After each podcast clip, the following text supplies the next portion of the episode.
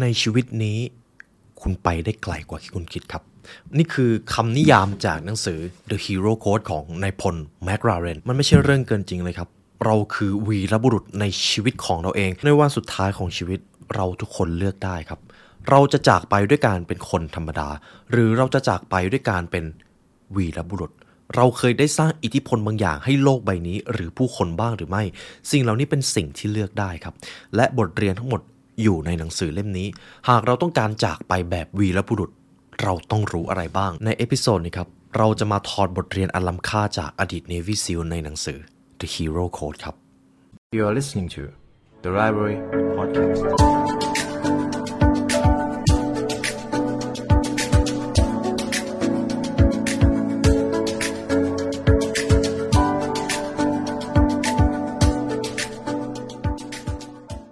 ตำราสู่ความสำเร็จและเนื้อหาพิเศษจากเรา The Library Premium Content รับชมทั้ง 2 ช่องทางได้แล้ววันนี้ทั้ง YouTube Membership และ www.thelibrarylearn.com เพราะการเรียนรู้จะทำให้คุณเป็นอิสระ ผมมีโอกาสได้นำหนังสือของนายพลวินเลียมแมกราเรนกลับมาทำครับ The Hero Code ในช่วงก่อนหน้านี้ผมเพิ่งทำหนังสือ Make Your Best ไป แล้วคุณผู้ฟังหลายท่านก็เห็นตรงกันว่า ชีวิตมันจะมีปรัชญาบางอย่างอยู่ ที่ถ้าเราสามารถเริ่มต้นวันด้วยชัยชนะได้ วันนั้นก็อาจจะประสบความสำเร็จ หากเรามีความทรหดกับเรื่องที่ทำไม่ว่าจะเป็นเรื่องอะไร ความสำเร็จมันก็มีแนวโน้มที่จะสูงขึ้น ใน episode นี้เราจะมาพูดถึงเรื่องของ The Hero Code ครับ การเป็นวีรบุรุษ ตอนเด็กๆ คุณผู้ฟังเคย คิดว่าอยากจะเป็นซูเปอร์แมนหรืออยากจะเป็นซูเปอร์ฮีโร่ที่เรามักจะติดตามบ่อยๆ บ้างไหมครับ ผมเองก็เคยครับ ผมรู้สึกว่าทำไมในโลกนี้ถึงไม่มีซูเปอร์แมนตัวจริง ไม่มีสไปเดอร์แมนไม่มีกัปตันไอรอนแมนในในโลกแห่งความเป็นจริงบ้าง เรามักจะจินตนาการถึงเรื่องแบบนั้น แต่ถ้าเราลองกันมาวิเคราะห์กันดีๆครับฮีโร่ที่อยู่ในจินตนาการของเรา ในชีวิตจริงก็มีครับ คนที่คอยปกป้องดูแลเราให้บ้านเมืองสงบสุข ธุรกิจบางธุรกิจที่ต้องการสร้างคุณค่าบางอย่างให้สังคม ต้องการแก้ปัญหาให้ผู้คน คนเหล่านี้คือฮีโร่ในชีวิตจริงครับ นั่นหมายความว่าวีรบุรุษมีตัวตนอยู่จริงในโลกใบนี้ และคุณผู้ฟังเองก็สามารถเป็นคนคนนั้นได้ ถ้าคุณรู้กฎทั้ง 10 ข้อนี้ นี่คือที่มาที่ไปของหนังสือ The Hero Code ครับนายพลวิลเลียมแมคราเวนเขียนหนังสือออกมาได้ น่าประทับใจมากเลย และผมอยากจะนำมาสรุปให้กับคุณผู้ฟังครับ หนังสือเล่มนี้จะแบ่งออกมาเป็น 10 part ผมจะให้คุณผู้ฟังมาลองตกผลึกกันดูว่า ในแต่ละชาร์เตอร์มันคือองค์ประกอบที่จะทำให้คุณเป็นวีรบุรุษ ไม่ว่าจะเป็นทั้งในชีวิตของตัวเองหรือในชีวิตของผู้คนรอบข้าง นี่คือสิ่งที่เราต้องรู้ และเช่นเคยครับ หากคุณผู้ฟังอยากได้เนื้อหาจากหนังสือเล่มนี้ครบถ้วน คุณผู้ฟังสามารถซื้อหนังสือเล่มนี้ได้จาก The Library Shop นะครับ ผมจะมาเริ่มกันที่ Chapter 1 ครับ สิ่งแรกที่คุณต้องมี หากคุณอยากจะประสบความสำเร็จ หากคุณอยากจะเป็นผู้ปกครองตัวเอง หากคุณอยากจะเป็นคนที่คนทั้งโลกจดจำสิ่งนี้ครับ courage ครับ ความกล้าหาญผมไม่รู้ว่าเป็นเรื่องบังเอิญ หรือว่ากฎแห่งแรงดึงดูดอะไรก็ตาม ช่วงหลังๆมา ผมมักจะเห็นกับคำว่าความกล้าหาญค่อนข้างบ่อยทำให้ผมได้ตกผลึกแบบนี้ครับ คนฉลาด คนเก่ง เขาอาจจะได้เป็นผู้เชี่ยวชาญ แต่คนที่มีความกล้าหาญ เขาจะได้เป็นผู้นำครับ คนกล้าหาญเป็นแบบไหน คนกล้าหาญคือคนที่ตัดสินใจคิดทำในสิ่งที่ถูกต้อง โดยไม่ปล่อยให้ความกลัวและความเลวร้ายเข้ามาครอบงำคนที่มีความกล้าหาญจะกล้าทำในสิ่งที่คนอื่นกลัว คนกล้าหาญไม่ใช่คนที่กลัวไม่เป็นครับ แต่เป็นคนที่เลือกใช้ความกล้าหาญของตัวเอง เอาชนะความกลัว ผมชอบบทเรียนของความกล้าหาญมากเลย ความกล้าหาญเป็นอะไรที่เรียบง่ายครับ เราอาจจะรู้สึกว่าคนที่กล้าหาญมากเกินไปจะเป็นคนบ้าบิ่นหรือเปล่า แต่เรามาลองดูกันแบบนี้ ในเรื่องราวทางประวัติศาสตร์ของโลกใบนี้ ถูกเขียนขึ้นจากผู้กล้าหาญครับ คนกล้าหาญเหล่านั้นเป็นคนธรรมดา แต่เขาตัดสินใจทำบางสิ่งบางอย่าง ที่มันยิ่งใหญ่ แล้วสิ่งที่เขาทำออกมา มันเลยกลายเป็นสิ่งที่ไม่ธรรมดา จุดเริ่มต้นทั้งหมดมาจากความกล้าหาญของพวกเขาครับ ผมจะยกตัวอย่างให้คุณผู้ฟังเห็นภาพจากใครบางคนที่คุณผู้ฟังน่าจะรู้จัก ดรมาร์ตินลูเทอร์คิงดรมาร์ตินลูเทอร์คิงครับเป็นชายคนหนึ่งที่ต้องการยืนหยัดเพื่อความเท่าเทียมของมนุษยชาติ เพราะในช่วงนั้นมีการเหยียดสีผิวมีการเหยียดเชื้อชาติสูงมาก ดรมาร์ตินลูเทอร์คิงต้องการที่จะให้มนุษย์ได้เห็นคุณค่าของความเท่าเทียมครับ เขาเลยเลือกที่จะทำสิ่งที่กล้าหาญเขาต้องการเป็นผู้นำให้คนทั้งโลกนี้เห็นคุณค่าของความเท่าเทียม แต่ทุกท่านครับดรมาร์ตินลูเทอร์คิงหลังจากนั้น เขากลับถูกสังหารหน้าห้องพักของตัวเอง แต่สิ่งที่เขาเคยทำเอาไว้ กลับกลายเป็นสิ่งที่ส่งอิทธิพลแรงกระเพื่อมให้กับคนทั้งโลกได้ มาจากความกล้าหาญของเขา ถึงแม้เขาจะต้องเจอกับความเจ็บปวด เขาอาจจะต้องถูกขังคุก เขาอาจจะต้องถูกสังหาร แต่สิ่งที่เขาทำมันกล้าหาญสิ่งที่เขาทำจะถูกจารึกไว้บนโลกนี้ ถึงแม้ว่าตัวตนของเขาจะไม่ได้อยู่บนโลกนี้แล้ว นี่คือความกล้าหาญครับ และอีกแวดวงหนึ่งครับในแวดวงของหน่วยรบพิเศษ จะมีผู้ชายอยู่คนหนึ่งที่หลายท่านจะรู้จักไมค์เมอร์ฟี่ถ้าคุณผู้ฟังเคยดูหนัง Lone Survivor ครับ เป็นหน่วย Navy SEAL ที่ต้องไปทำภารกิจในฝั่งอัฟกานิสถาน แล้วก็เกิดเหตุที่ไม่คาดฝันขึ้น ในตอนนั้นครับ กลุ่ม Navy SEAL ประมาณ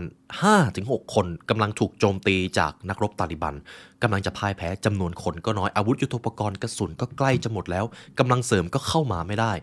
ในตอนนั้นครับ ทีม Navy SEAL ที่ไปทำภารกิจกำลังเจอจุดวิกฤต แล้วก็เริ่มมีเพื่อนถูกยิง เริ่มมีเพื่อนเสียชีวิต กัปตันทีมในทีมนั้นชื่อว่าไมค์เมอร์ฟี่ไมค์เมอร์ฟี่ครับรู้ว่าเราอาจจะไม่รอดกันแล้ว กลุ่มตาลิบันมากันเยอะเกิน ถ้าเราฝืนรบต่อไปยังไงเราก็แพ้ สิ่งที่ไมค์เมอร์ฟี่ทำครับ เขาเลือกที่จะหยิบวิทยุสื่อสารแล้วก็เดินขึ้นไปบนเขาท่ามกลางวงล้อมของตาลิบัน เพื่อที่จะไปเรียกเฮลิคอปเตอร์หรือกำลังเสริมมารับเพื่อนๆของเขา หากทุกท่านได้ดูหนังเรื่องนี้ครับ ในระหว่างที่ไมค์เมอร์ฟี่ครับกำลังวิทยุเพื่อโทรเรียกหรือโทรหากำลังเสริม เขาถูกยิงระหว่างการสื่อสารครับ เขาถูกยิงอยู่อย่างนั้นครับ แต่เขาก็ไม่หยุด เขายังเลือกที่จะเสียสละชีวิต เพื่อให้เพื่อนของตัวเองรอด เขาต้องการให้กำลังเสริมมาช่วยเพื่อนของเขา โดยที่เขาไม่สนว่าเขาจะรอดกลับไปหรือไม่ นี่จึงเป็นเหตุผลไมค์เมอร์ฟี่จึงกลายเป็นหนึ่งในนักรบคนหนึ่ง ที่ผู้คนจดจำครับ หากคุณผู้ฟังเซิร์ช Google คำว่า Mike Murphy Challenge ครับ จะเป็นการสะดุดีกับผู้ชายคนนี้ เขาทำสิ่งที่กล้าหาญครับ นี่จึงเป็นเหตุผลว่าทำไมความกล้าหาญจึงเป็นองค์ประกอบที่สำคัญมาก ความกล้าหาญดูเหมือนจะไม่ได้มีอะไรใช่ไหมครับแต่มันมีอะไรบางอย่างซ่อนอยู่ และมันล้ำค่ามาก ขอให้ท่านเป็นคนที่กล้าหาญหากต้องการจะเปลี่ยนแปลงชีวิต หรือแม้แต่เปลี่ยนแปลงโลก เริ่มต้นด้วยความกล้าหาญครับ นี่คือบทเรียนข้อที่หนึ่งจากหนังสือ The Hero Code พอถึงตรงนี้ผมจะอ่านประโยคหนึ่งให้คุณผู้ฟัง All of us have our lives in the sand those fears that keep us from being courageous but all you have to do to overcome those fears those obstacles those challenges in your life is to take one step forward just one ในชีวิตของเรามีอุปสรรค ในชีวิตของเรามีเส้นแบ่งระหว่างความปลอดภัยและความอันตราย แต่เราก็จะต้องข้ามไป ในชีวิตของเราบางครั้งความล้มเหลว ความกลัวก็เข้ามาในรูปแบบที่หลีกเลี่ยงไม่ได้ แต่สิ่งที่คุณต้องการจริง ๆ ในบางครั้ง อาจจะเป็นเพียงแค่ก้าวเดียว ที่ตัดสินใจเผชิญหน้ากับมัน just one step ก้าวเดียวเท่านั้น นี่คือบทเรียนที่คุณแม็กราเรนได้เขียนเอาไว้ในท้ายบทนะครับ นี่คือกฎข้อที่หนึ่ง courage ความกล้าหาญข้อที่ 2 humility ครับ humility ในที่นี้คือความเป็นมนุษย์ มันทำให้ผมนึกถึงประโยคนึงจากหนังสือ Make Your Bed if you want to change the world find someone to help you paddle หากต้องการจะเปลี่ยนแปลงโลก คุณต้องมีใครสักคนช่วยคุณพายเรือไปสู่จุดหมาย หากทำสิ่งที่ยิ่งใหญ่คุณทำคนเดียวไม่ได้ครับ คุณผู้ฟังเชื่อหรือเปล่าว่า ตัวผมเองยังไม่เชื่อเลยว่าผมจะต้องมาพูดประโยคนี้ ผมเป็นคนหนึ่งที่เติบโตมาในสภาพแวดล้อมที่ โลนวูฟครับ ชอบลุยเดี่ยว ชอบบู๊เดี่ยว ไม่เคยเห็นความสำคัญของการร่วมมือกันเป็นทีม จนเติบโตมาถึงจุดหนึ่งครับ รู้อย่างลึกซึ้งเลยว่า หากผมจะทำสิ่งที่มันใหญ่ หากผมต้องการประสบความสำเร็จไปให้ไกล ผมทำคนเดียวไม่ได้ครับ ผมจะเป็นโลนวูฟไปทั้งชีวิตไม่ได้เด็ดขาด ผมจะต้องร่วมมือกับคนอื่นให้เป็น ผมจะต้องสนับสนุนผู้อื่นให้เป็นเสียก่อน และให้ผู้อื่นมาสนับสนุนผมในภายหลัง นี่คือปรัชญาอันล้ำค่าที่ผมต้องยอมรับในชีวิตครับ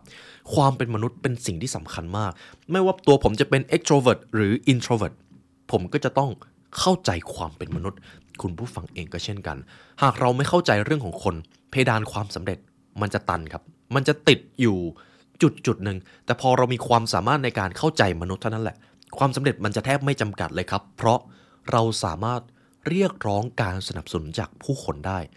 ผู้คนจะพร้อมสนับสนุนเราก็ต่อเมื่อเรา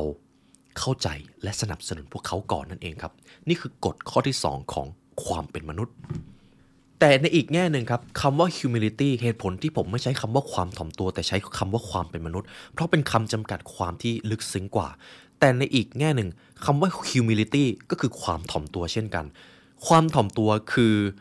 สิ่งหรือเครื่องมือที่ดีที่สุดในการที่จะเข้าหาคนอื่นครับ มนุษย์เวลาเจอความอ่อนน้อมถ่อมตนจากอีกฝ่าย มนุษย์จะลดกาดลง มนุษย์จะเชื่อใจอีกฝ่ายมากขึ้น ผมจะนำเรื่องราวหนึ่งจากนายพลแม็กราเรนมาเล่าให้คุณผู้ฟังครับ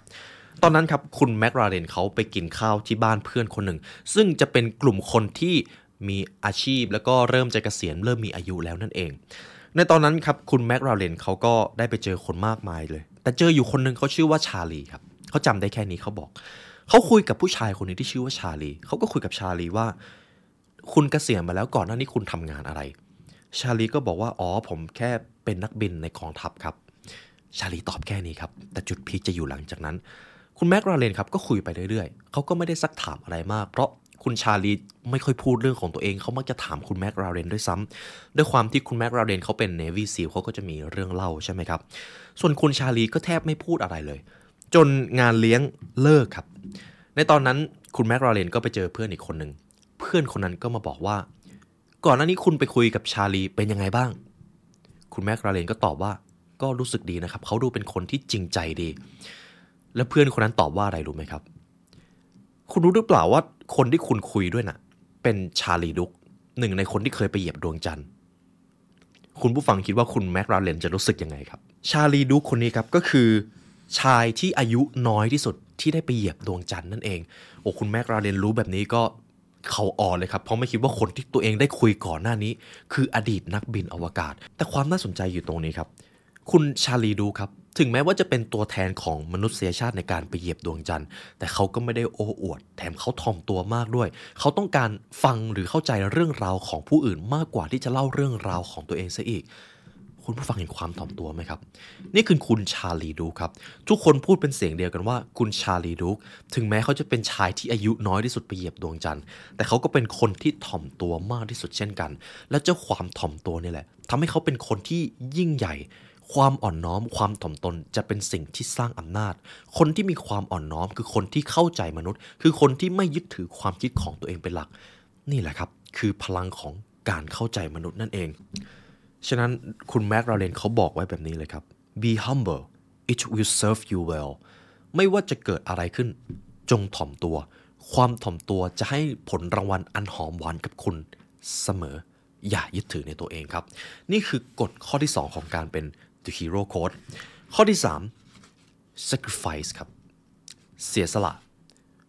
คนที่เสียสละเพื่อผู้อื่นคือคนกล้าหาญคือคนที่มีความเป็นมนุษย์ คือคนที่ไม่ยึดติดกับผลประโยชน์ของตัวเอง และท้ายที่สุดแล้วคนที่เสียสละเพื่อผู้อื่น จะได้รับผลรางวัลตอบแทน โดยที่เขาไม่ต้องร้องขอแต่อย่างใดครับ คุณผู้ฟังเคยเห็นคนที่เสียสละผลประโยชน์ส่วนตัวเพื่อส่วนรวมไหมครับ เขาดูเป็นคนที่จริงใจน่าคบหา และส่วนใหญ่แล้วคนแบบนี้มักจะได้การสนับสนุนจากผู้อื่น การเสียสละเป็นแบบไหนคืออะไร และทำไมมันถึงสำคัญ คุณแม็คราเวนเขาบอกเอาไว้แบบนี้เลยครับ ผู้ที่เสียสละผลประโยชน์ของตัวเองเพื่อผู้อื่น คือคนยิ่งใหญ่ ไม่ว่าเขาจะอยู่ในตำแหน่งอะไรก็ตาม เขาคือวีรบุรุษ การเสียสละยิ่งใหญ่ถึงขั้นนั้นเลยครับทำให้ผมนึกถึงหนังเรื่องหนึ่งก็คือ Captain America ครับ หากคุณผู้ฟังได้ดูหนังเรื่องกัปตันอเมริกาในภาคแรกก็คือ จะมีอยู่ช่วงหนึ่งที่สตีฟโรเจอร์กำลังเป็นคนผอมแห้งกำลังฝึกทหารอยู่ แล้วมีอยู่ช่วงหนึ่งที่ครูฝึกครับ ต้องการทดสอบใจนักเรียน ก็เลยหยิบระเบิดลูกหนึ่ง แล้วก็โยนไปกลางดงทหารเลย มีแค่สตีฟโรเจอร์เท่านั้นที่เอาตัวเองไปบังระเบิดเอาไว้ นั่นคือความเสียสละ แล้วสิ่งนั้นเองแหละครับทำให้สตีฟโรเจอร์กลายเป็นคนที่ถูกคัดเลือกให้เป็นกัปตันอเมริกา นั่นก็คือหนึ่งในการเสียสละครับ และคุณผู้ฟังครับ เรื่องราวที่ผมพูดมาก่อนหน้านี้ เกิดขึ้นจริงในชีวิตของเรา คุณแม็กราเลนเองก็เคยมีประสบการณ์ได้เจอเพื่อนทหารคนหนึ่งชื่อว่าแมคคลาเลครับแมคคลาเลเป็นทหารนายหนึ่งที่กำลังทำการรบในสงคราม และเพื่อนของเขาตอนนั้นกำลังจนตรอกครับกำลังถูกโจมตีจากข้าศึกข้าศึกโยนระเบิดมา และเพื่อนของเขาในตอนนั้นครับจอห์นสันครับ เอาตัวไปบังระเบิด เสียชีวิตครับ และคุณแมคคลาเล เอาเรื่องของคุณจอห์นสัน ไปเล่าเป็นแรงบันดาลใจให้กับนาวิกโยธินในสหรัฐ เรื่องราวของจอห์นสันจะถูกจดจำไปตลอดการ สิ่งที่เขาทำในตอนนั้น เขาตัดสินใจไปบังระเบิด เพื่อไม่ต้องการให้เพื่อนได้รับบาดเจ็บ เขาทำโดยไม่ลังเล ถึงแม้เขารู้ดีว่าถ้าเขาทำแบบนั้น เขาอาจจะไม่รอด แต่นี่คือพลังของการเสียสละ เราอาจไม่จำเป็นจะต้องเสียสละในสิ่งที่ยิ่งใหญ่ขนาดนั้น แต่หากวันนี้เราสามารถแบ่งปันสิ่งเล็ก ๆ น้อยๆให้ผู้อื่นได้ เสียสละความรู้สึกที่ดี แบ่งปันให้กับพวกเขา เสียสละรอยยิ้มของเราทำในสิ่งที่มีคุณค่าหรือสร้างโอกาสให้กับผู้คน สิ่งเหล่านั้นก็เป็นการเสียสละโลกใบนี้ของเราครับ ถูกขับเคลื่อนจากผู้คนที่กล้าเสียสละ ฉะนั้นกฎข้อนี้ จงเป็นผู้เสียสละแม้แต่สิ่งเล็กๆ น้อยๆ ในชีวิต คุณก็สามารถเป็นผู้ให้ให้กับผู้อื่นได้ หากพูดถึงคำว่า giver หรือผู้ให้คุณผู้ฟังจะเข้าใจข้อนี้เลย การเป็น giver คือการตัดสินใจมอบบางสิ่งบางอย่างให้ผู้อื่น โดยไม่ได้หวังผลตอบแทนในสิ่งใด ๆ ต่อไปผมพาคุณผู้ฟังมาที่ chapter ที่ 4 ครับ integrity ความซื่อสัตย์ความซื่อสัตย์ในที่นี้คืออะไร มันคือความจริงใจต่อทั้งตัวเองและผู้อื่นครับ ผมเคยเล่าเรื่องราวหนึ่งไป และเป็นเรื่องราวที่ผมชอบมาก ผมจะนำมาเล่าให้คุณผู้ฟังอีกครั้งหนึ่ง ในชีวิตของเราจะมีทางเลือกที่มันยากมากอยู่สองทาง ทางเลือกนั้น คุณจะต้องเลือกระหว่าง 1. การเป็นคนสำคัญกับ 2. การทำสิ่งสำคัญครับ หากคุณเลือกทางเลือกที่ 1 คุณจะได้ชื่อเสียง คุณจะได้ผลประโยชน์ คุณจะได้รับการยอมรับด้วย แต่คุณจะต้องแลกมาอย่างหนึ่งคุณจะต้องทำในสิ่งที่มันขัดกับคุณธรรม คุณอาจจะต้องไปเอาเปรียบไปคดโกงหรือไปคอร์รัปชันผู้อื่น แต่คุณจะได้เป็นคนสำคัญ กับทางเลือกที่ 2 การทำในสิ่งที่สำคัญ หากคุณเลือกทางเลือกที่ 2 คุณจะไม่ได้ผลประโยชน์ คุณจะไม่ได้ชื่อเสียง คุณอาจจะไปสร้างศัตรูเพิ่มด้วย แต่สิ่งเดียวที่คุณได้รับคือ คุณได้ทำในสิ่งที่ถูกต้องคำถามก็คือ ถ้าถึงช่วงเวลานั้น คุณผู้ฟังจะเลือกทางไหนครับ แล้วถ้าจะผมถามอีกประโยคนึง คุณผู้ฟังคิดว่าคนส่วนใหญ่ เขาเลือกทางไหนครับ หากคุณเป็นคนซื่อสัตย์กับตัวเอง หากคนส่วนใหญ่เป็นคนซื่อสัตย์กับตัวเอง เขาจะเลือกทำในสิ่งที่สำคัญทำในสิ่งที่ถูกต้อง นี่คือความเป็นจริงครับ ความซื่อสัตย์วัดกันที่ตรงนี้ หากคุณยอมสละค่านิยมหรือสละคุณธรรมเพื่อผลประโยชน์ผลตอบแทน หรือชื่อเสียงโดยที่ไม่สนว่าคุณจะไปทำให้ใครเดือดร้อนหรือไม่ มันก็ไม่ต่างจากการที่เราไม่ซื่อสัตย์กับตัวเอง แต่ในทางตรงกันข้าม หากเรารู้ว่าสิ่งที่เราเลือกมันถูกต้อง เราอาจจะไปสร้างศัตรูเพิ่ม เราอาจจะไปทำให้คนอื่นไม่พอใจ แต่นี่คือสิ่งที่ควรทำเราเลยเลือกทางนี้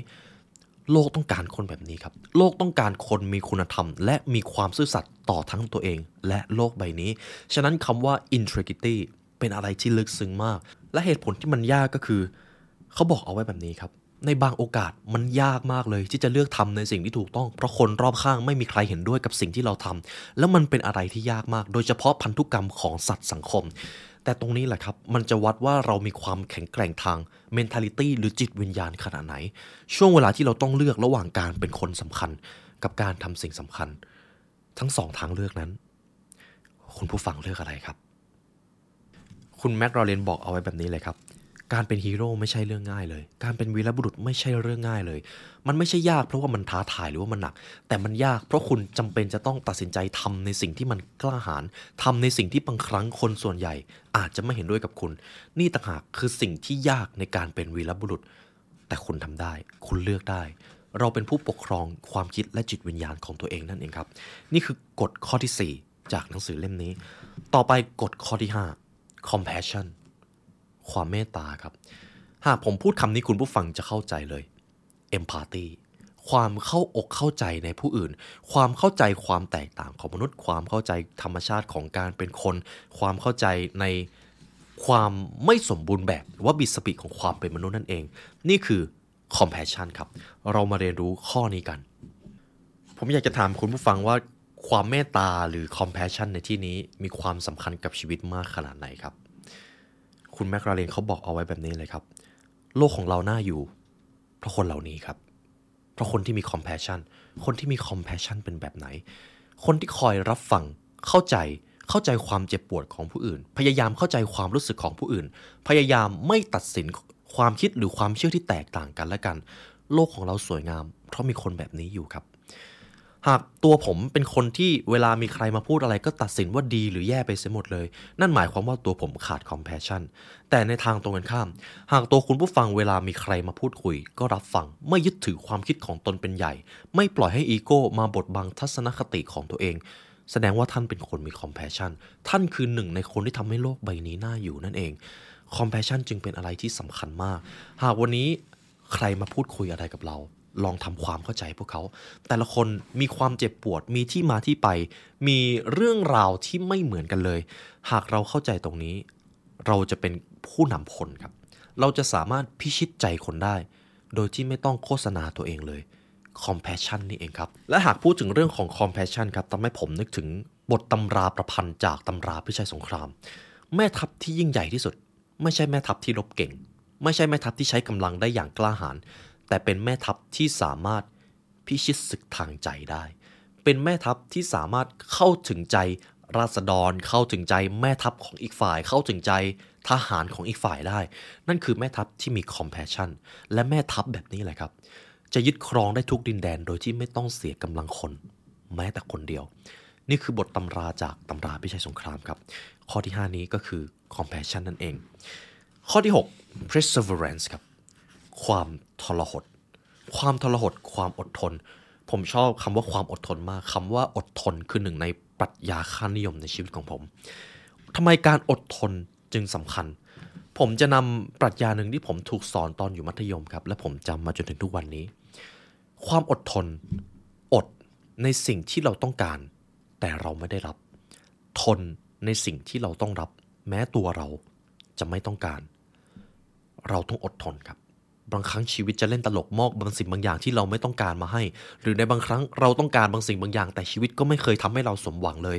ถ้าเราไม่มีความอดทน เราจะไม่เข้าใจสิ่งนี้ เราจะพ่ายแพ้ให้กับการเล่นตลกของชีวิต บางครั้งชีวิตจะเล่นตลกกับเรา และเขาก็ไม่สนด้วยว่าเราจะขำหรือไม่แต่มันจะเป็นแบบนั้นหลายครั้งครับ บางครั้งอุปสรรคบางอย่างก็จะเข้ามาในรูปแบบที่หลีกเลี่ยงไม่ได้ แต่เจ้าสิ่งนี้ครับ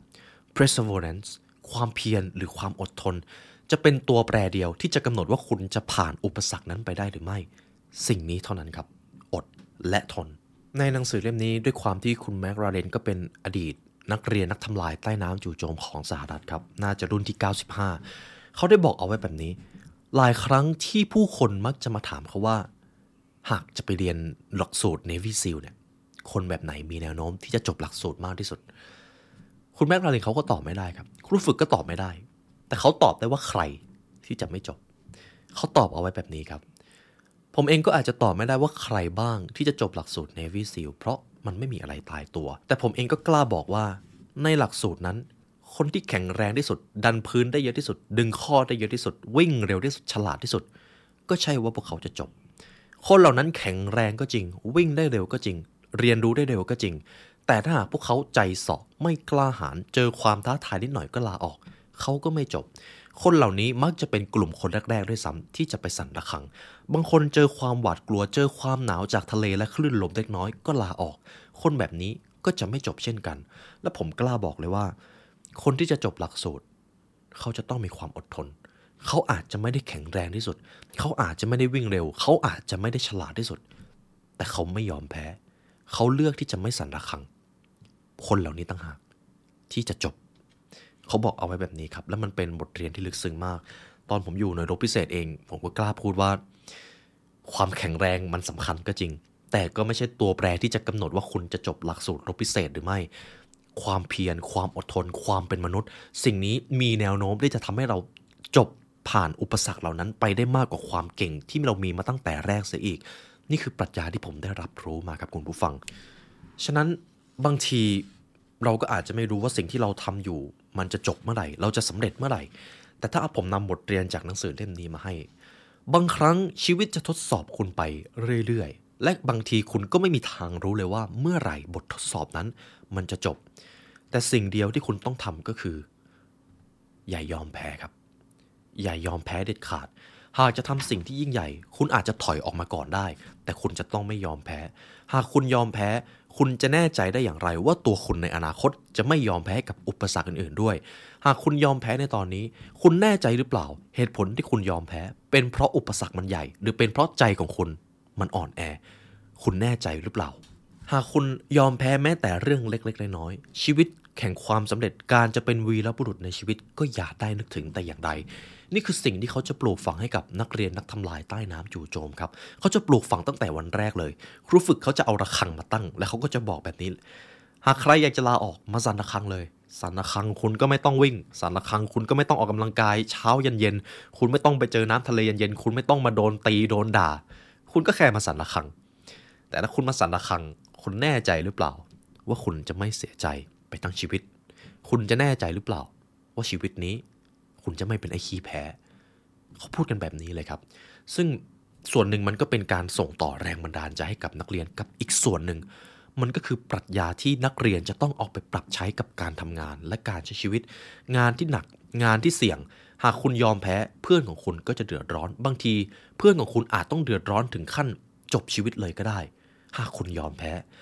การทำงานแบบนี้จึงยอมแพ้ไม่ได้เด็ดขาดครับ ต่อไปจะเป็นข้อที่ 7 duty หน้าที่ครับ คุณผู้ฟังเองมีหน้าที่บางอย่างที่ต้องทำตัวผมเองก็มีบางท่านก็อาจจะเป็นคนเสาหลักของครอบครัว บางท่านอาจจะเป็นพนักงานบางอย่างที่มีหน้าที่อยู่แล้ว บางท่านอาจจะเป็นผู้นำคนที่มีหน้าที่ต้องดูแลคนดูแลความเป็นอยู่ของผู้คนรอบข้าง เราทุกคนครับต่างมีหน้าที่ที่ต้องกระทำคนที่จะเป็นวีรบุรุษได้คือคนที่ตั้งใจทำหน้าที่ของตัวเอง ให้เต็มที่ครับ สั้นๆ เท่านั้นเลยครับ ผมอยากให้คุณผู้ฟังลองทบทวนดูว่า หน้าที่ที่เราได้รับมาในวินาทีนี้ เราทำเต็มที่แล้วหรือยัง เราทำดีที่สุดเท่าที่เราจะทำได้แล้วหรือยัง ถ้ายังขอให้เริ่มทำครับ หากเราละเลยให้กับหน้าที่ของตัวเอง เราจะกลายเป็นคนธรรมดา เราจะไม่เคารพตัวเอง เราจะสูญเสียการมีคุณค่าในชีวิตก็ว่าได้ครับ หน้าที่นั้นอาจจะมาในรูปแบบของงานสถานะตำแหน่งหรือไม่ว่าจะเป็นอะไรก็ตามแต่ เราต้องทำให้เต็มที่ เพราะนั่นคือสิ่งที่ทำให้ชีวิตของเรามีความหมาย และคุณผู้ฟังครับ ส่วนใหญ่ หน้าที่มักจะเป็นงานหรือภารกิจบางอย่างที่พอเราทำมันจะไปสร้างคุณค่าให้กับผู้อื่น นั่นคือความสำคัญของหน้าที่ครับ เราทุกคนมีหน้าที่ต้องทำและผมชอบตรงนี้ที่หนังสือเล่มนี้ได้ถูกเขียนออกมาครับ ทุกหน้าที่มีความหมายในตัวมันเอง ไม่ว่างานของคุณจะเป็นอะไร มันล้วนมีความหมาย พอถึงตรงนี้จะมีประโยคหนึ่งที่ผมอยากจะอ่านให้คุณผู้ฟังเป็นประโยคที่ลึกซึ้งมาก ทุกตำแหน่งทุกหน้าที่มีคุณค่าในตัวมันเอง For want of a nail the shoe was lost For want of a shoe the horse was lost For want of a horse the knight was lost For want of the knight the battle was lost For want of battle the kingdom was lost The kingdom was lost for the want of a nail แปลได้ใจความแบบนี้ครับ ช่างตีเหล็กไม่ทำตะปู ม้าก็ไม่มีตะปูมาใส่เกือก ม้าไม่มีเกือก ม้าก็จะสูญเสียความสามารถในการทรงตัว พอม้าขาดความสามารถในการทรงตัว ม้าก็ไม่มีประสิทธิภาพ พอม้าไม่มีประสิทธิภาพ อัศวินที่ไปรบก็สูญเสียความได้เปรียบในการรบ พออัศวินสูญเสียความได้เปรียบ อัศวินก็แพ้ในการรบ พออัศวินแพ้ในการรบ อาณาจักรก็พ่ายแพ้ เพราะนักรบรบไม่ได้ อาณาจักรพ่ายแพ้อาณาจักรก็สูญหาย อาณาจักรสูญหายเพียงเพราะขาดตะปูใส่เกือกม้า เพียงแค่ตัวเดียว คุณผู้ฟังเห็นอะไรไหมครับ ผมไม่รู้ว่าผมแปลภาษาไทยแล้วคุณผู้ฟังจะเข้าใจหรือเปล่า แต่ผมว่าเป็นอีกเรื่องราวหนึ่งที่ลึกซึ้งเพราะว่าทุกอย่างทุกหน้าที่ทุกงานล้วนมีตำแหน่งล้วนมีความสำคัญในตัวของมันเอง ไม่สำคัญเลยว่าคุณจะทำงานอะไรอยู่ ฉะนั้นมันจะมีอีกเรื่องราวหนึ่งที่คุณผู้ฟังเองน่าจะเคยได้ฟังมาก่อน มีช่างก่อสร้างอยู่ 3 ท่าน แล้วก็มีผู้ชายอยู่คนหนึ่งเห็นช่าง3คนกำลังก่อสร้างก็เลยเดินเข้าไปถามเห็นว่าทำอะไรอยู่ ช่างคนหนึ่งก็ตอบว่ากำลังก่อก้อนอิฐ ช่างคนที่สองก็บอกว่ากำลังก่อกำแพง แต่ช่างคนที่สามบอกว่า เรากำลังสร้างมหาวิหาร ทั้งสามคนทำงานเหมือนกันเลย แต่กรอบความคิดไม่เหมือนกัน คุณผู้ฟังเห็นอะไรไหมครับ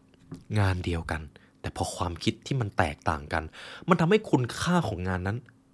คนละความรู้สึกเลยครับ ฉะนั้นงานที่ทุกท่านทำอยู่ มันมีคุณค่าบางอย่างกับคนรอบข้าง แม้แต่